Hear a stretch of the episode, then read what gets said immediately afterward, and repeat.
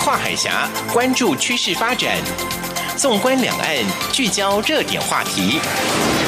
两岸新闻桥提供台湾与大陆的新闻动态，为资讯的交流互动搭起沟通的桥梁。欢迎收听《两岸新闻桥》。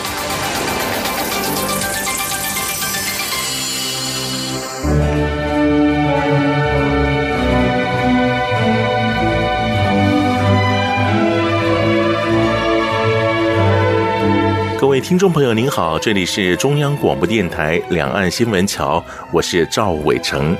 刚刚进入十二月，台湾的天气还挺暖和的，这几天没有下雨。那台北白天都还有二十八九度，一点儿也不像冬天。对比大陆许多地方，尤其是北方，都到了零下的温度了啊。那这我也才明白，为什么说台湾四季如春了。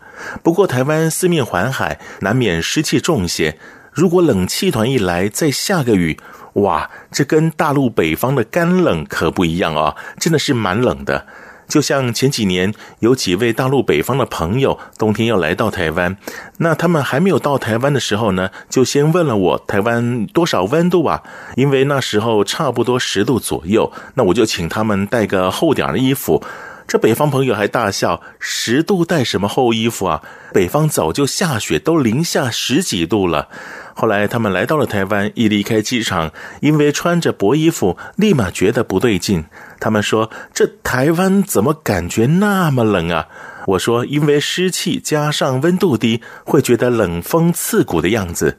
这跟干冷的气候不太一样。谁叫你们不听我的建议啊？”于是呢，就把行李箱里面的厚衣服呢，赶快给拿出来穿。所以各位朋友，以后到任何一个地方，一定要掌握好那个地区的气候变化，免得因为无法因应天气状况而坏了兴致，甚至还耽搁了行程。好，这是给您的一些建议。接下来呢，我们来关心这个星期的重大新闻。一周新闻回放。两岸这一刻，好，一开始来关心的这则新闻呢，是徐州市政府主办、台湾区电电工会承办的二零一八徐台两岸金龙湖峰会，二十七号在江苏徐州举行。徐州市委书记周铁根、市长庄兆林在峰会的前一晚先行会见了由电电工会理事长郭台强率领的台湾代表团。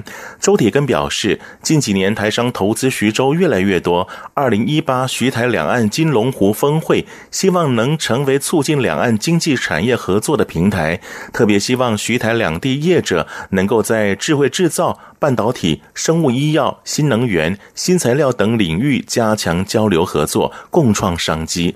二十七号下午也举办了半导体与集成电路产业论坛，谈到了由于今年十月底美国以国安为由，将大陆福建晋华列入出口管制实体清单，同时也殃及晋华合作方的台湾联电，福建晋华案俨然成为另一桩的中芯禁售案。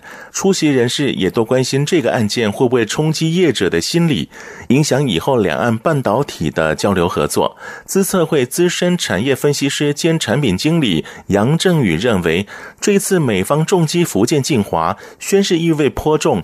过去福建晋华被大陆官方视为两岸合作的宣传样板，这次发生之后呢，两岸业界合作转为低调，比方说采用人员流通或是其他技术输出方式进行。杨振宇表示，台湾要注意的是，美国可能会联合欧洲、日韩等业者围堵大陆，大陆在高阶技术的来源被阻截下，或将加强对外挖角的动作。临近的台韩日业界将会首当当其冲。那针对中美贸易摩擦的这个情势呢，陆委会近日举行了美期中选举后对美中及两岸关系影响第五次咨询委员会会议。会议指出，美国总统特朗普对中国的政策立场与民主党一致，并不会因期中选举后共和党失去众议院而改变。会议认为，美国企业产业链移出大陆，美国智库积极进行大陆锐实力研究，以及美中竞争矛盾属结构性的问题。双方将在经贸、科技、战略层次进行角力等因素研判，美中贸易战将会持续。当前全球供应链因为贸易战崩解，台商压力大增，政府应将美中贸易战转化为台湾摆脱路径依赖的契机。整体评估及预处大陆产业供应链迁徙情势，致力成为美在工化策略的关键伙伴，并积极协助台商对台商回流五缺，也就是水电。工、土地、人才等这些问题呢，提出具体方案以及论述。会议中也提醒台湾青年，在当前中美贸易摩擦冲击之下的大陆经贸发展，西方国家为严防中国锐实力侵入之际，大陆工程与高科技等科系之毕业生出现部分申请美签受到阻碍之下，要赴大陆就学，应审慎的评估。所以，这个中美贸易战真的比实际战争还要复杂啊！啊，接下来是我想九合一选举之后啊，包括了高雄市、台中市、新竹县、苗栗县、南投县、云林县以及彰化县等蓝营的县市首长当选人都表示认同九二共识，并提出要设立两岸工作小组这些单位。大陆委员会二十九号举行例行的记者会，副主委陈明奇在回答相关的提问时强调，中华民国台湾是主权独立国家，立场明确也是全民共识。北京当局不断强调体现一个中国原则的九二共识，这个一中原则指的是什么？我们都很清楚，其中没有中华民国存在空间，是一种矮化的作为。陈明奇表示，政府一向尊重一九九二年两岸两会会谈的历史事实以及求同存异的共同认知。根据中华民国宪法、两岸人民关系条例以及相关的法律处理两岸事务政策，一直都是没有改变的。两岸只有坦诚的沟通，才是有利双方永续发展的途径。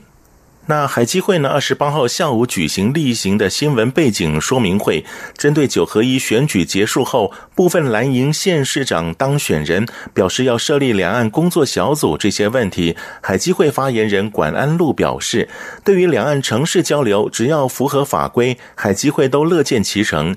管安路指出，海基会是唯一获得政府授权与中国大陆谈判签署协议的机构，目前仍有许多政治、法律、实务面的问题。必须通过两岸两会重启谈判才能解决，例如两岸共同打击犯罪机制、服贸协议等。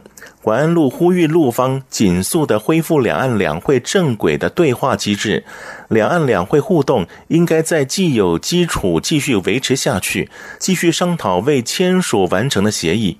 另外，在回答提问时，非政府组织工作者李明哲近期遭陆方数次的移监。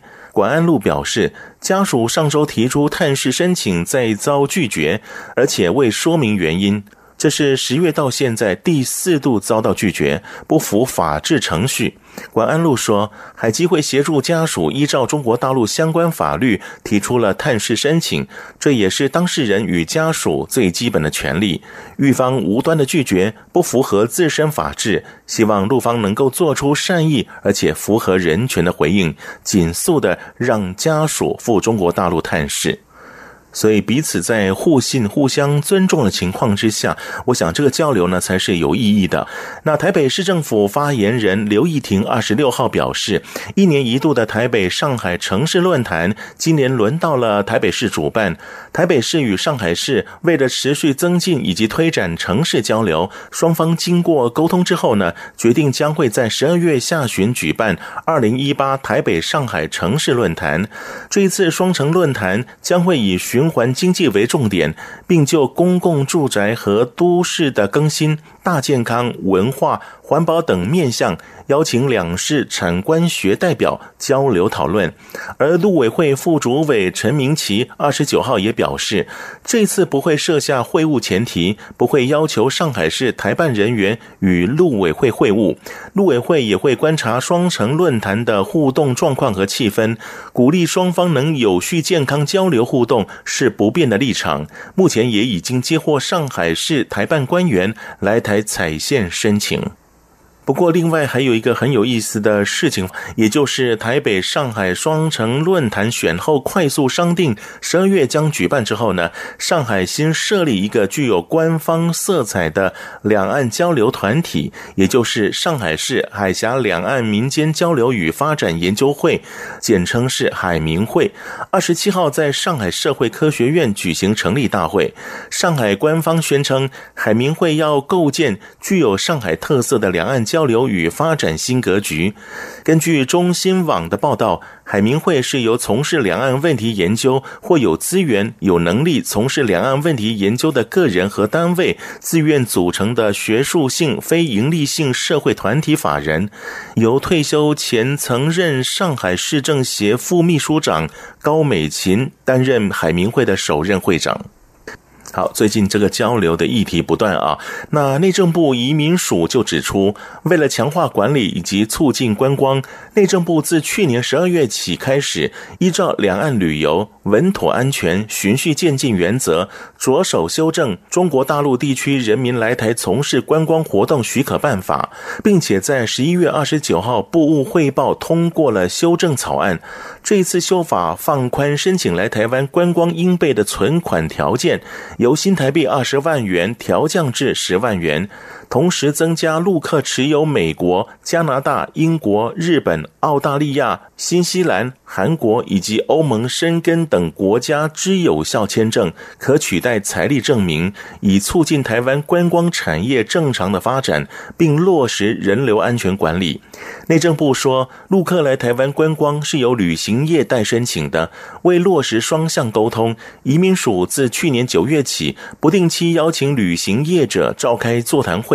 双方就实务做法对话沟通，未来移民署仍会持续与旅行业者建立热线管道，期盼共同行塑台湾成为安全、民主以及友善的优质旅游环境。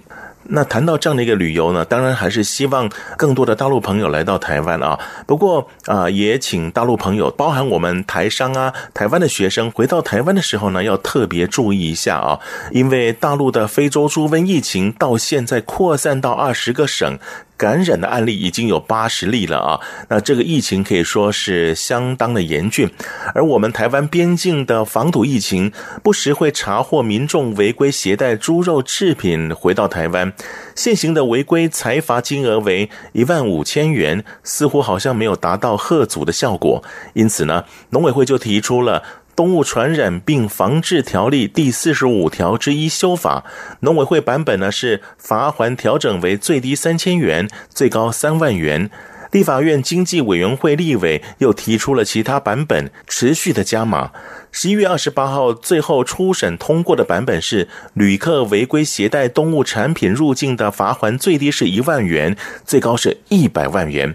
所以呢，一旦三读通过，防检局会在订定财罚基准、携带生肉或是煮熟的肉品入境、携带的数量多寡，以及是否特意大量携带等等，财罚金额就会有所不同。农委会副主委黄金城说：“生肉的风险性比较高，防检局在订定裁罚办法时，携带生肉者裁罚金额会比较重，所以还是要请各位来到台湾的时候呢，包含我们台湾人也是一样啊，回到台湾要特别注意一下。接下来是几则文艺方面的消息。”第十届海峡两岸道文化论坛十一月二十二号在道教祖庭江西鹰潭龙虎山举行，台湾与大陆各地道友齐聚一堂。论坛活动有两岸的宗教科仪的交流，还有宫庙参访。在开幕式的前一天，四百人同时进行受禄活动。受禄呢，就是道教的进阶仪式，是以四汉天师府的正一派为正宗。根据了解呢，十一月的这一次大规模受禄活动，有不少台湾的道士跨海参加，就是为了获得祖庭的加持。过程中呢，他们要遵守一些戒律，并且要通过层层的考核。台湾的中华道教总会秘书长张兆恒在学术论坛中指出，两岸应合作整理道藏。先前倡议的建立世界道教联合总会这件事呢，期望能够尽快的组成，大家共同来整理千年道藏与教义，散播道教文化。另外呢，这是由港澳台美协台湾区主办的年度美展作品评选赛，十一月二十八号下午在台北市举行。这一次的年度美展作品评选出一等奖作品六幅，谢淑珍作品《有据有实》，康嘉文《秀丽山川》，王素梅《龙洞涛声》，陈碧华的《祈福》，还有叶秀英的《云影山烟》，陈玉涵的《朝圣》。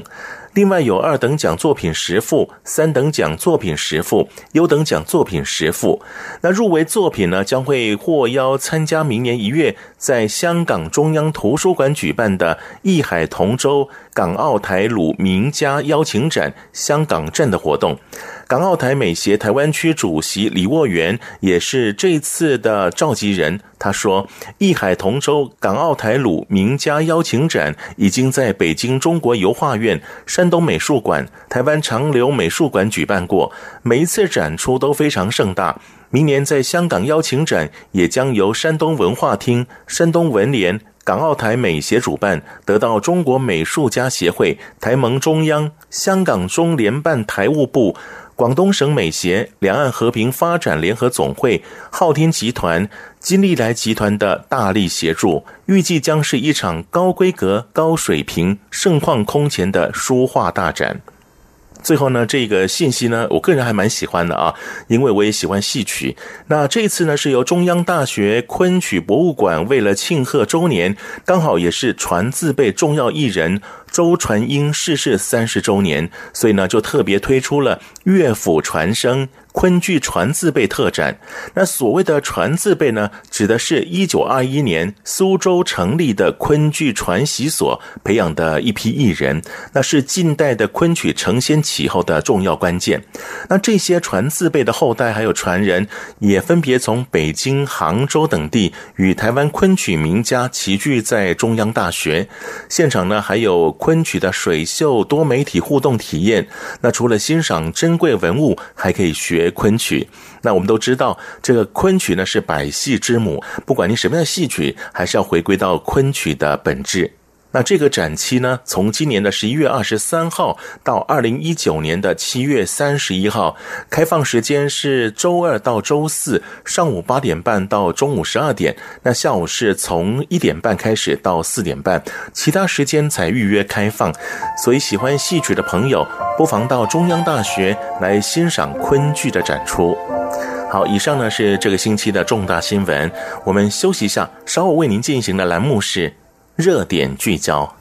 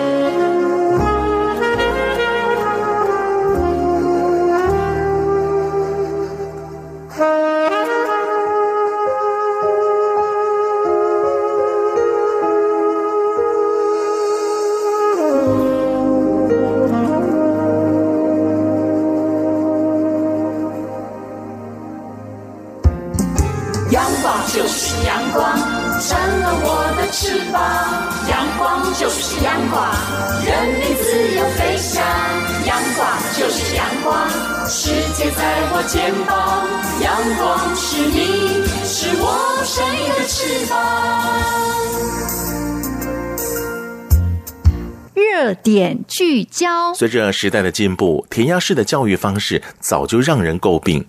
教育界人士不断开展新的教学方法，希望能够让学生有更好的学习成效。桃园市大有国中校长陈家祥是二零一七年科技领导卓越奖得主，担任校长以来就积极推动智慧教室。十一月初，更应邀前往成都西川中学进行教学经验的分享交流。两校各派出两位老师，运用西川中学配备齐全的专科教室，现场做教学展示，相互的观摩学习。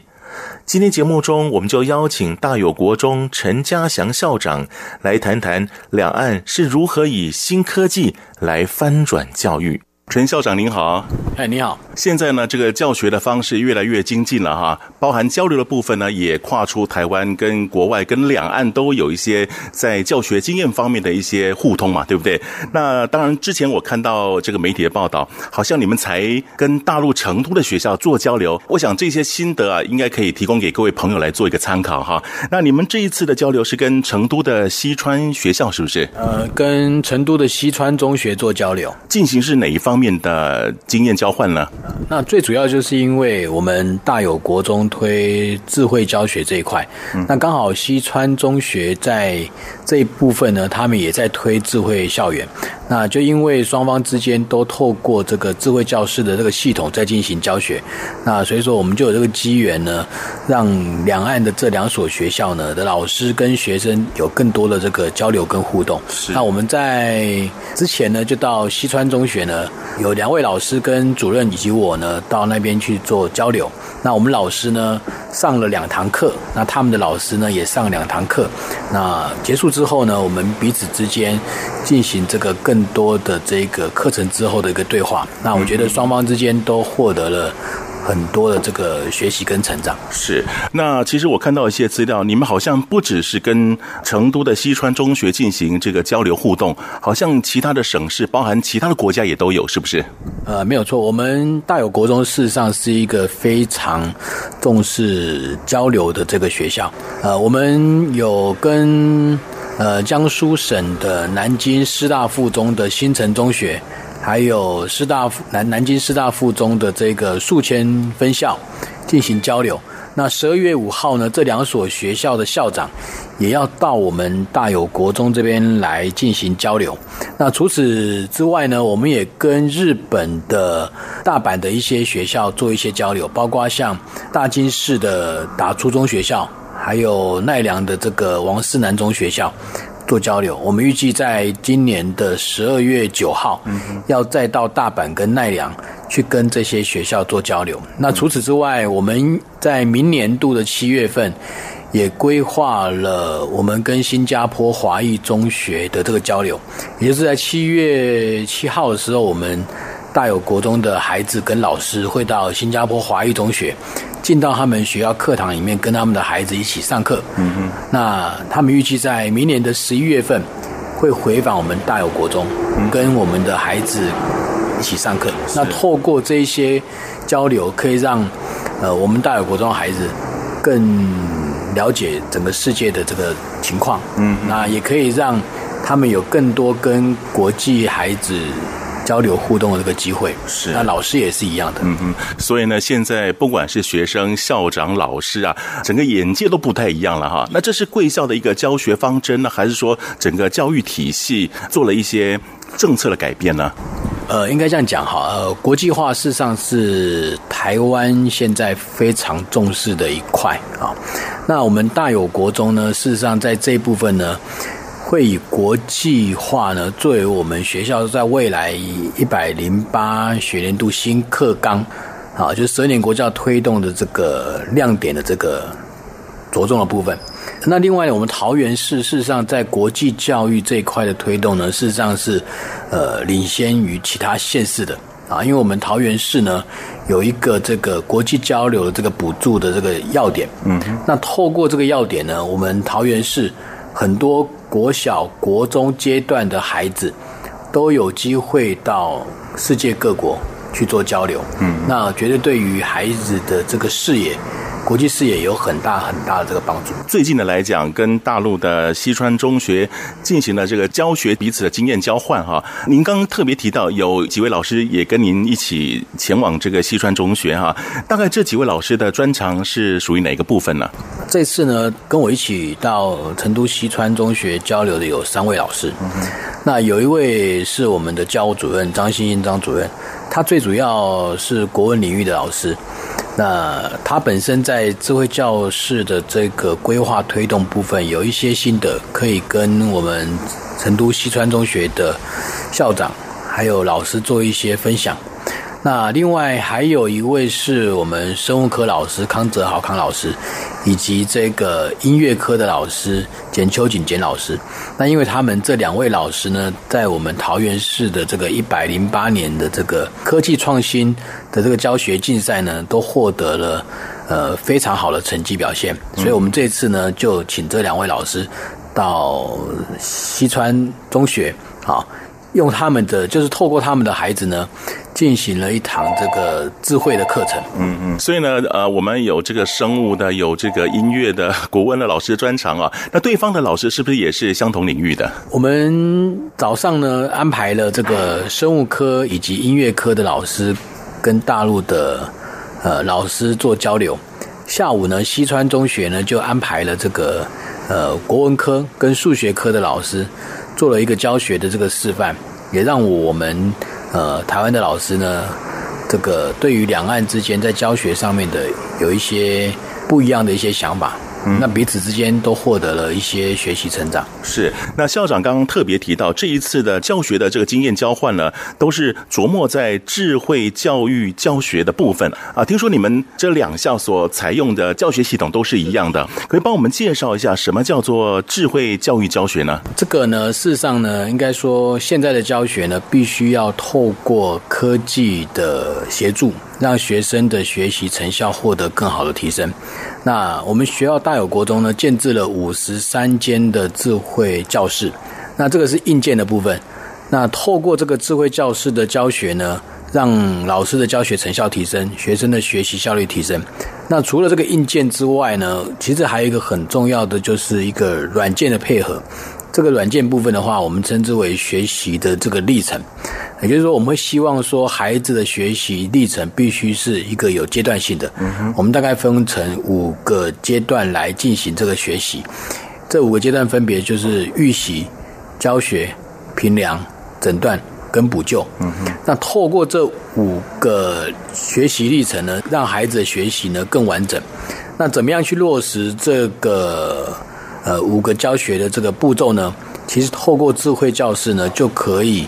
来完成这个预习、教学、评量、诊断、补救，嗯嗯，这样子的这个教学的这个历程。那您刚刚提到智慧教育教学这样的一个系统来讲，因为这次我们有生物老师、有音乐老师前往嘛，对不对？所以呢，它的整个教学内容方面，是不是各领域都可以呢？没有错的。事实上，呃，这套系统呢，它是可以让老师呢在教学上面呢。有一些翻转，嗯，也就是说，过去我们都重视这个老师的教，那透过这个智慧教室的系统呢，可以更让孩子呢在课堂上面有更多的表现，也可以让老师在课堂上面更清楚的掌握孩子在每一个概念学习的这个状况。嗯嗯，好，那我举个例子来讲，就是我们老师在教完一个概念的时候，他要怎么样知道孩子有没有学会呢？嗯，以往我们的方式就是会问。孩子说：“哎，老师刚才教的这个概念，同学有没有问题啊？”嗯哼。一般来讲，台湾的孩子啊，都是比较害羞的，啊，不太回应的。对，不太回应的。那我们可以透过这个智慧教室的系统，就是有一个有一个设备叫做所谓的 IRS，这个 IRS 叫做即时反馈系统。透过这一个系统，让全班的孩子呢，透过选择题的方式去回应老师。刚刚教完的概念，他到底有没有学会？嗯，啊，那这样子透过这个数据的分析呢，就可以老师可以很清楚的知道说，我刚才教完这个概念，有多少比例的孩子学会了？我举个例子来讲，就以最简单的了啊，一加一等于二这个概念，老师教完这个概念之后，用 IIS 即时反馈系统，如果测出来的结果有百分之五十的孩子答对，百分之五十的孩子答错，那这个的时候呢，老师就不用再教了。嗯哼，因为你在教。用同样的方法在教孩子，可能还是学不会，所以我们会希望老师透过所谓二次作答的方式，就让同学彼此之间做交流讨论，然后可能在第二次同样的问题再问学生的时候，这个答对率五成就会提升到答对率到九成五或是八成五，那你就可以想象中，透过这个智慧教师这个系统，在两三分钟的孩子讨论之后，会让。三十五到四十五 percent 的孩子学会了，那这个就是我们在推动智慧教室所希望达成这个学习这个成效。在今天节目当中呢，我们访问到了桃园市立大有国民中学。陈家祥校长谈到的是有关于这一次他们到大陆成都的西川中学进行了智慧教育教学方式的交流啊，那其实也正好两岸所采取的都是最新科技的这个教学方式。那至于这样的一个教学方式跟传统的教学方式来做比较的话，有哪些比较不同的地方？我们稍后再来分享。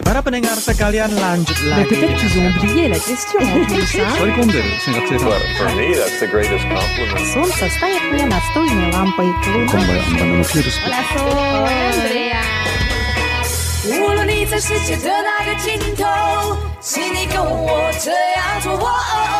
Turn on your radio，阳光 RTI Worldwide，央广联系世界的桥梁。听众朋友，这里是中央广播电台两岸新闻桥，我是赵伟成。节目当中访问到了桃园市立大有国民中学陈家祥校长。今天我们所谈到的是啊，他们在两岸教学经验方面呢，做了一些交流，也同时来跟我们所有听众朋友来分享。一起前往西川中学进行这个教学互动的，有康哲豪老师，也就是刚刚我们校长所提到，他在生物教学方面的这个领域呢，是非常这个有独特的。经验啊，那我想请问一下康老师啊，康老师也不得了啊，他是桃园市二零一八年创新科技互动教学创新竞赛自然组的第一名啊，呃，那您教学多久时间呢？呃，现在是第十三年。以前你们刚开始进入这教育界的时候，可能教学方式跟现在理念观念都有些不同了，对不对？可不可以跟我们分享一下这一次您到西川中学进行交流的一些经验啊？呃，您在现场做了哪些的教学示范呢？那我的课程是以实验为主，因为我们自然科学就是要求是以实验的证据来解说这个科学的原理。那我这次呢是用一个植物的细胞，好的一个构造观察洋葱的表皮。那我是请他们买他们当地的紫色的洋葱哦，还有他们这个呃这个很大根的那个白萝卜哦。那老师帮我准备了之后呢，学生就开始做这个实验。那学生可能他们还是七年级的学生，他们都很活泼，然后都很主动向上。那他们的班级人数非常的多，一个班有四十四个人。哦，那算大班了哎。在他们那边是小班哦。听说他们这样子已经是小班化了。成都当地都是五十个人以上。哇，他们人口多嘛啊？人口很多。那所以在这个四十四个人同时上课状况下，有这个智慧教室的话，就会非常方便。像我上课的时候，就请他们说。呃，去切这个洋葱表皮细胞，然后放到这个显微镜底下去看。那如果说在台湾的话，那四十个人一起看的时候，可能有人谁看到没看到，我不知道。对。但是我们有智慧教室系统，在当下的时候，我就请他们把他们看到的画面，利用这个 iPad 去拍照，上传到老师的这个投影幕上面。哦。这样我就可以很清楚知道说有哪些组别已经看到了，是。那哪些组别没有看到。嗯。那并且我会对他们提出一些问题，让他们去反思。说这个植物细胞，如果我们今天把它加入了一些盐巴，嗯，它会跟原本有什么不一样？哦、那在这一堂课里面，我就让他们去思考这个问题，所以我就把它这一堂课叫做“盐系攻略”，因为听说很红嘛，这个是这个戏就带他们做实验，然后还做这个萝卜，然后我用那个一个这个模模型，把这个萝萝卜切下来，然后泡在盐水里面，啊，然后过了大概半节课，我请他们拿起来看可不可以塞回去，然后他们就会发现，哎。有些塞不回去了，是让他们去反思说，今天这堂课到底在教什么原理？哦，那他们的反应都非常的好。是，哎，那您在台湾也教了十几年，然后这一次的到西川中学也跟他们学生做了一些互动。那您觉得，就您经验当中啊，这两岸学生有什么不一样的地方呢？两岸学生其实就是，我觉得最不一样的地方就是一个。一个对课程的一个积极度，嗯哼，好，因为台湾的小孩可能从小被保护习惯了，好，或者说这个我们比较常态化教学。啊，所以有些学生的那个呃学习的一些积极度比较不高，嗯，好，但因为大陆人口太多了。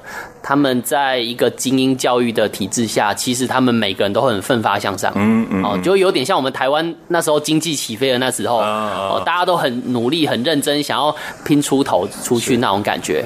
那不过我们台湾也不是说这样就比较差，我们的学生的创造力比他们好。哦，对对，对，同样给他们一个比较发散性思考的话，其实台湾的学生常常会有一些无厘头啊，或是有创意的一些答案。嗯那大陆的学生可能还是很自私的答案比较为主。那有智慧教室的话，像我去观察他们的课堂，他们每个学生桌上都有一个 iPad。嗯哼。那我就问他们说，为什么每个人都有一个啊？因为他们这是电子书包啊。电子书包就是说，其实上课内容都在这个 iPad 里面的，而且它不只是上课内容，它还可以及时跟老师做互动。嗯嗯。那四十四个人都有一个 iPad 的情况下。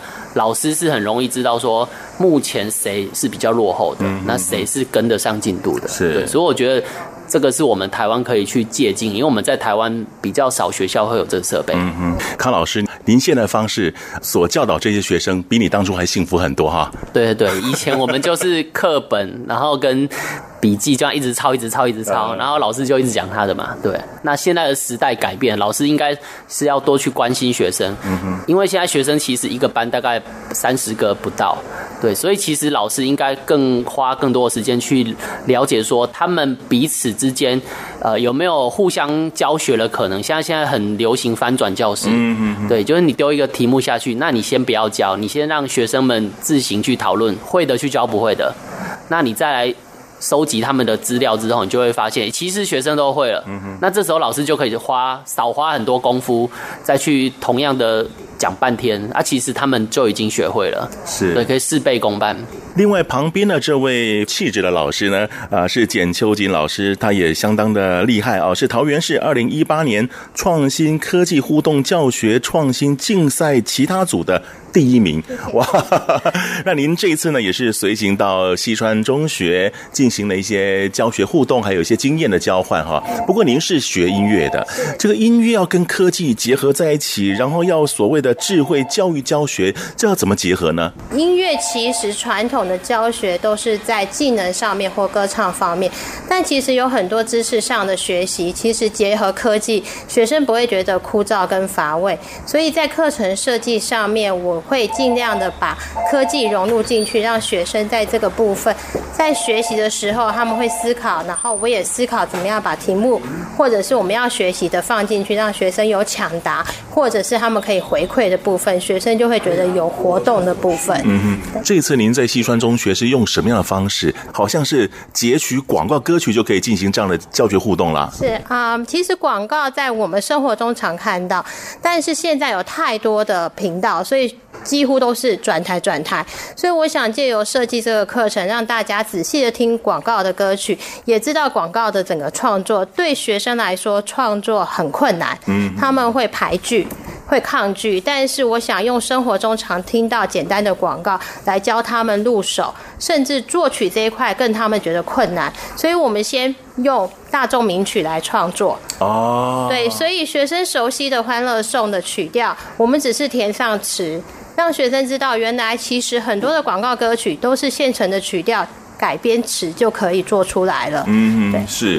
其实我想提到音乐课，很多人喜欢，因为可以很开心的唱歌，然后呢可以陶冶心性啊。不过呢，有时候传统观念会认为说啊，音乐课呢可以是被牺牲掉的，好像什么国音数比较重要一点哈。但是有这样新的教学模式来讲，是不是也提升了学生学习音乐的兴趣呢？当然，我们的课程是很正常的，所以从来没有跟我借课要要考试啊，或者是呃上别的课。哦，那我们年代不一样。我自己的年代也是啊，但是我一直强调，就是在音乐当中，不是只有嗯他们不熟悉的音乐，其实我们加入很多流行的元素，让学生喜爱。然后我们也有一个舞台让学生表演。我想这样子，学生就会更喜欢音乐。现在的孩子其实。是勇于表达，但是要有舞台。所以借由这样的方式，在教室就是一个小型舞台，利用互动的部分，他们所创作马上上传或马上表演，或者马上呈现，其实学生是非常喜爱的。嗯，所以现在的音乐课真的是寓教于乐了。当然，好，谢谢简老师，谢谢。谢谢。那其实我想，刚刚老师所分享的就是他们在大陆啊这一次的交流，在教学过程的一些经验啊。不过我想彼此都有一些优点，对不对啊？所以。是不是是以后有可能做什么样的一个教学的互动呢？我们基本上在未来呢，会跟呃成都西川中学有更多的在教育上面的互动。那我们现在已经在跟成都西川中学杨校长呢，在讨论未来。双方两两岸之间这个远距教学的这个规划，那这两岸两岸的这个远距教学规划部分呢，我觉得应该分两个面向来说。第一个就是，呃，学生的这个互相的交流，就是说，我们台湾的老师在台湾这边上课，那同时呢，台湾的学生跟大陆的孩子呢，同样一个时间上一堂课，啊。那透过这样的方式呢，让两岸的孩子呢，能够更深切的了解到彼此之间程度上面的这个不同，嗯，跟彼此之间想法上面的这个差异，彼此之间透过这样的远距教学做一个交流。嗯哼。第二个层面部分的话呢，则是会针对呃老师在这个专业成长的部分。做一些交流，也就是说，透过这个远距的这个互动，可以让两岸的老师在同一个时间呢进行这个专业上的这个对话。嗯，那我觉得透过这个专业上的对话呢，对于这个老师呢，在这个教育专业上的这个成长呢，会有更大更大的帮助。这是远距教学部分。嗯，那另外一个方向呢，我们会让双方的孩子呢跟老师呢。呃，直接到大陆去，也希望大陆孩子呢，直接到我们台湾来，嗯、来实地的来到走到我们班级教室里面。好，来进行教学，进行学习。我觉得这样的话，对于双方的认认识呢，会更进一步，也会让彼此之间呢有更多这个智慧的火花产生。是，这是未来我们要努力的方向。我觉得真的是啊，这个桃园市的国中，他们的教学观念真的是独步全台哈，连最新的教学方式系统都是最科技的一种方式啊。不过呢，因为大有国中呢是这个公立学校，那你们这一次的互动的西川中学呢，算是一个私立学校啊。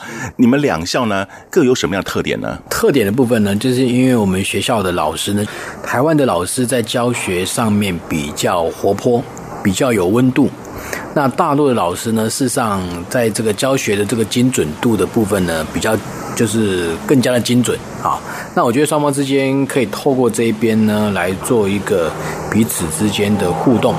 好，交流部分，这特色部分，我觉得这部分，呃，是一个最大的不同，我们可以去让彼此之间都有所进步的。好，那至于这一次我们所提到的智慧教育教学方面，是一种最新的教学模式。不过呢，在这个科技的时代，是不是还有一些教学观念应该要有所调整呢？我们先休息一下，稍后呢，我们再来请陈家祥校长来跟我们分享。阳光就是阳光，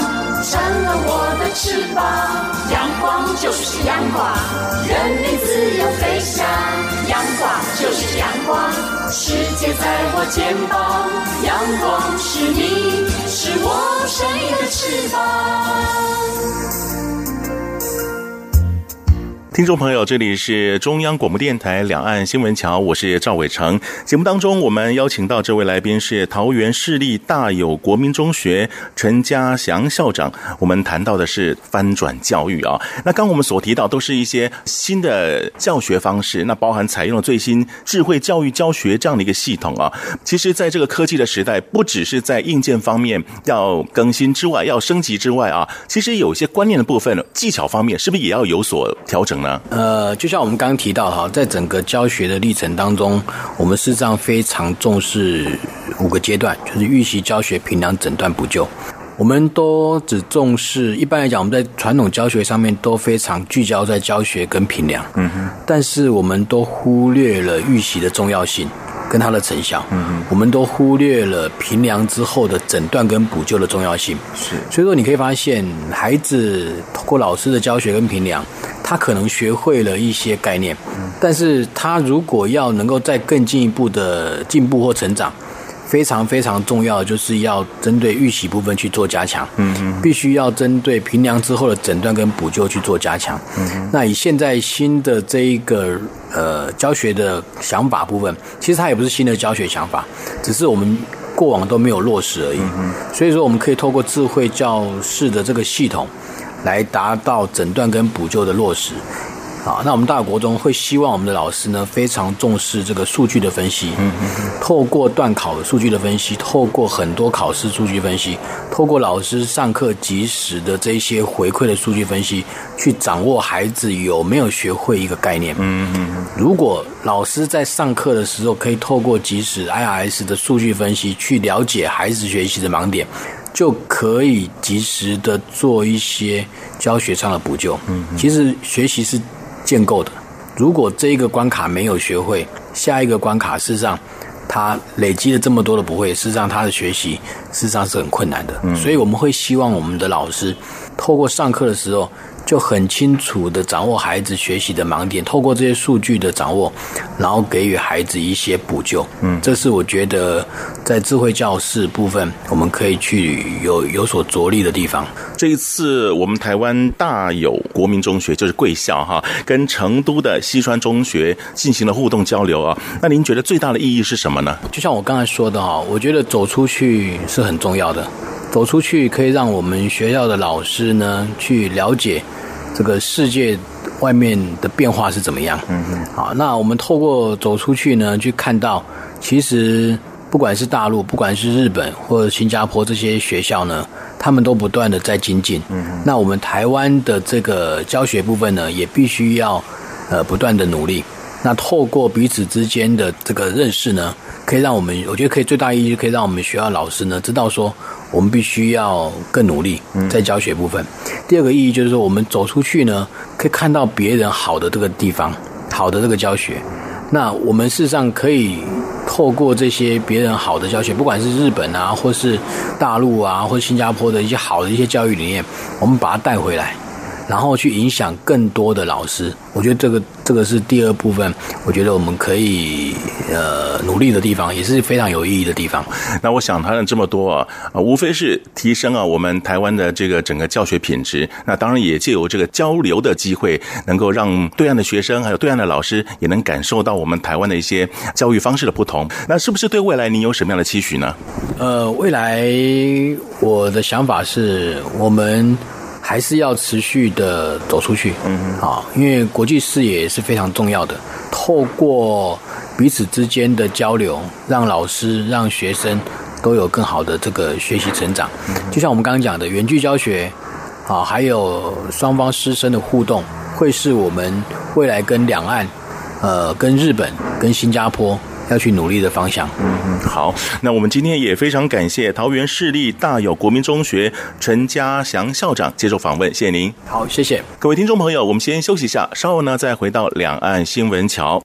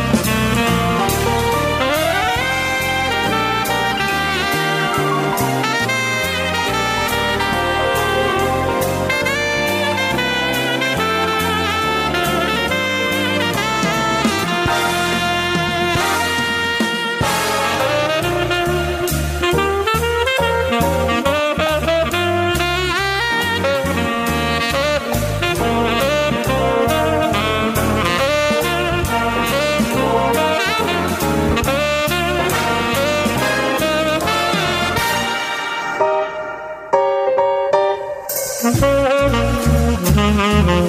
you.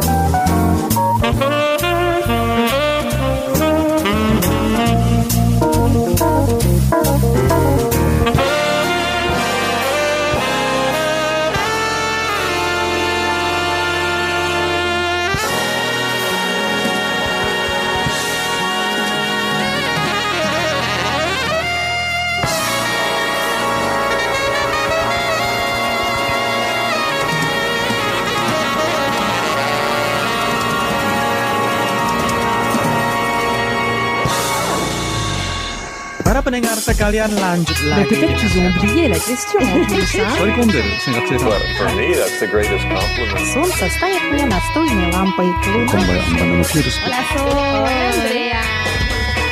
无论你在世界的哪个尽头，请你跟我这样做。哦哦哦，Turn on your radio。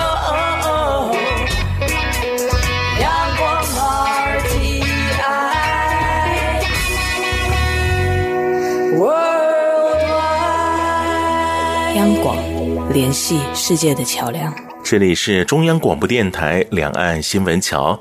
在节目一开始，我就提到了已经进入十二月，所以呢，呃，我相信各位朋友之前参加我们有奖征文活动的这个奖品，就是文创面膜，应该都收到了啊。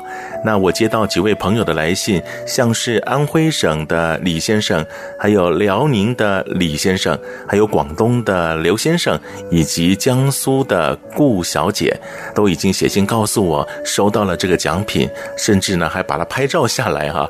这一次我所精选的这个礼物呢，面膜在寄送过程的确真的是比较麻烦，但是呢，我觉得如果您收到了之后呢，我会觉得很值得啊啊！毕竟台湾是面膜大厂，所以有很多好的面膜是值得推荐的啊。尤其呢又加上了文创的这样一个设计，其实更代表台湾了。希望各位朋友会喜欢。